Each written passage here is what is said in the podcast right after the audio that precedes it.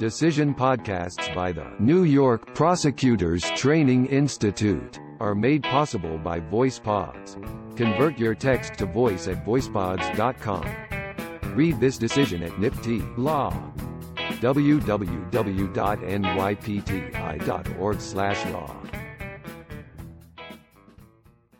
People v. George Garcia, decided November 21, 2023. Halligan, J.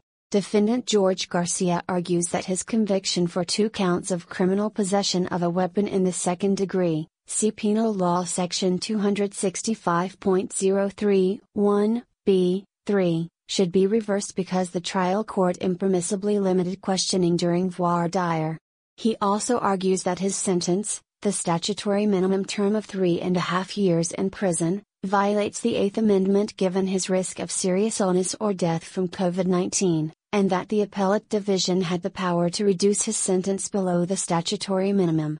None of these contentions provides grounds for reversal. Garcia further argues for the first time in this court that the statutory provisions under which he was convicted are unconstitutional in light of New York State Rifle and Pistol Association Inc. v. Bruen. These arguments are unpreserved, and for the reasons set forth in People v. Cabrera, decided today, we do not reach them. The incident giving rise to this appeal took place in July 2017. According to testimony at trial, while Garcia and his girlfriend were at a New York City nightclub, an unknown man verbally and physically accosted the girlfriend. A physical altercation between the man and the couple ensued, and club security ejected them from the club. Garcia recalled hearing the stranger threaten him as they left, and then seeing 4 or 5 people behind them as they walked toward their car. Speculating that these individuals might be friends of the stranger who had assaulted his girlfriend, Garcia retrieved his gun and began walking back toward the nightclub. Garcia had purchased the gun a few years earlier and obtained a license from the state of Utah. On the night before the incident, he loaded the gun and placed it in the trunk of his car in anticipation of a visit to a New Jersey gun range the following day. At trial, Garcia testified that he intended to use the weapon to scare the people he believed were following him. Several days after the incident, he was recorded saying he was gonna light that person up that night, and the person was lucky the cops came before Garcia did. When 2 police officers spotted Garcia with the loaded weapon in hand, they arrested him. Following a January 2019 jury trial, Garcia was convicted of 2 counts of criminal possession of a weapon in the second degree, 1 count for possessing a loaded gun outside his home or place of business under Penal Law Section 265.033, and 1 count for possessing a loaded gun with the intent to use it unlawfully against another person under Penal Law Section 265.031B. Supreme Court sentenced him to the statutory minimum sentence, 2 3.5-year terms in prison to be served concurrently.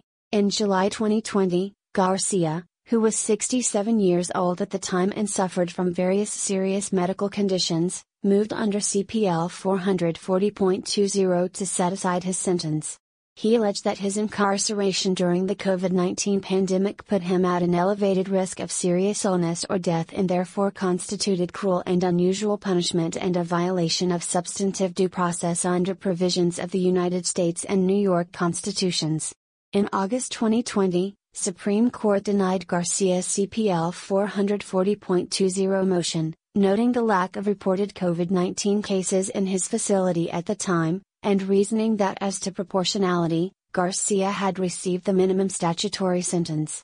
The denial was without prejudice to renewal, should Garcia marshal more evidence or should conditions change with respect to Garcia's health or conditions of confinement. The defendant appealed from both the judgment and the denial of his CPL 440.20 motion.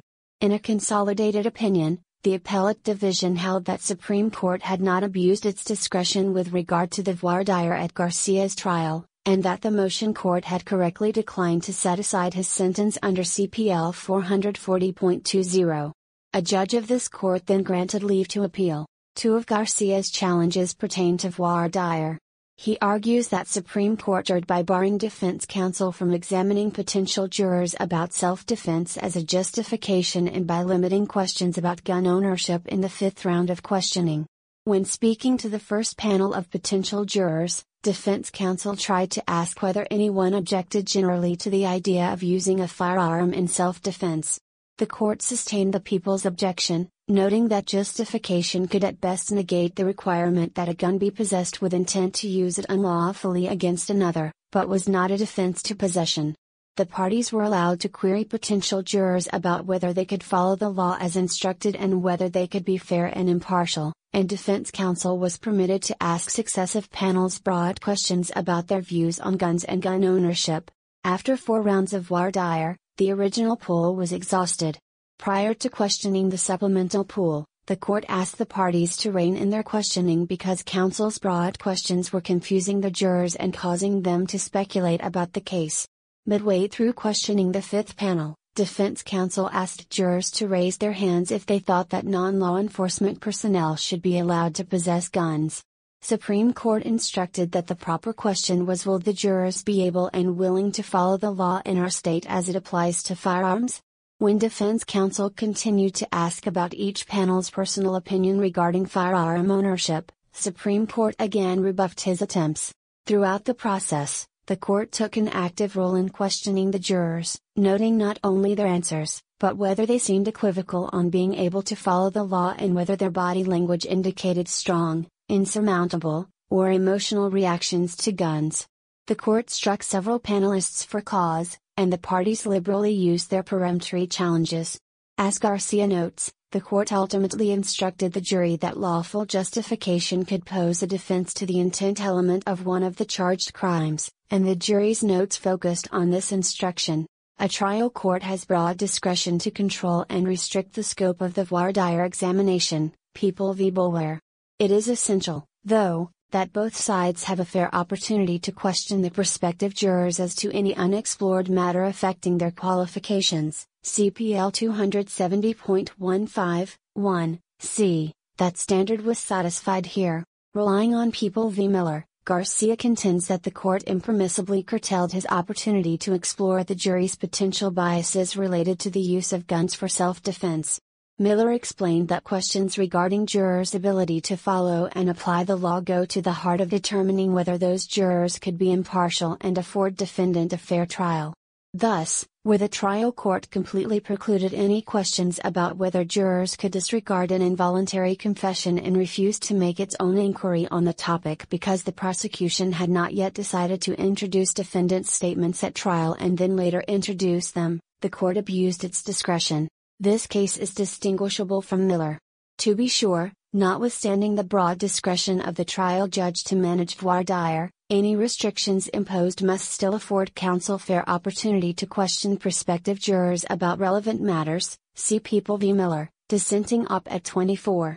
But here, unlike in Miller, while the trial court precluded general questions about jurors' views on self-defense, counsel and the court both questioned jurors extensively about their ability to be fair given the facts of the case, including asking jurors broad questions such as their view on the whole issue of gun control and gun licensing, and their ability to apply the law that applies to this case as instructed notwithstanding those personal views. On this record, we do not agree that the trial court abused its discretion such that the jurors' ability to follow and apply the law as to Garcia's defense for his actions was inadequately explored. Garcia also contends that the court improperly curtailed the questioning of the 5th panel. Given that previous panels had expressed confusion over the expansive questions, and defense counsel was able to ask the jurors on the 5th panel a series of abstract questions about their personal views, including on guns, mass shootings, licensed guns, gun control, and whether they had any moral or political objections to individual firearm ownership, this argument is unpersuasive.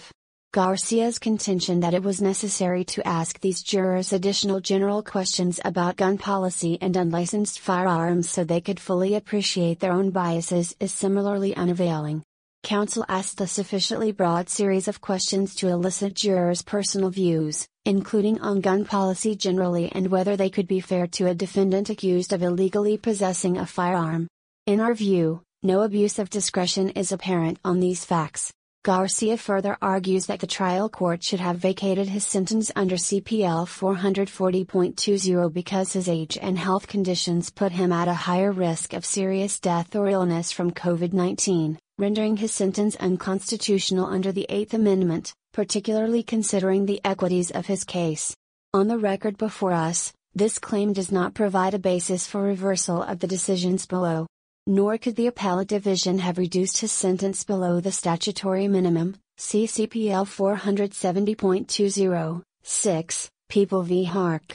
Finally, Garcia argues that New York State Rifle and Pistol Association Inc. v. Bruen, renders Penal Law Section 265.033, Section 265.031B, and Section 265.15. 4. Facially unconstitutional, and renders Section 265.033 unconstitutional as applied to him, claiming that because he held a Utah license, the only reason he did not possess a New York license must have been the proper cause requirement invalidated in Bruen.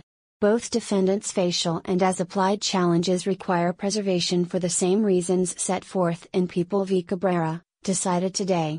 Therefore, we do not reach them. Accordingly, the order of the appellate division should be affirmed. Order affirmed. Opinion by Judge Halligan. Chief Judge Wilson and Judges Garcia, Singus, Kanataro and Troutman concur. Judge Rivera dissents in an opinion. Decided November 21, 2023. Decision podcasts by the New York Prosecutors Training Institute are made possible by Voice Pods. Convert your text to voice at voicepods.com. Read this decision at NIPT Law. www.nypti.org/law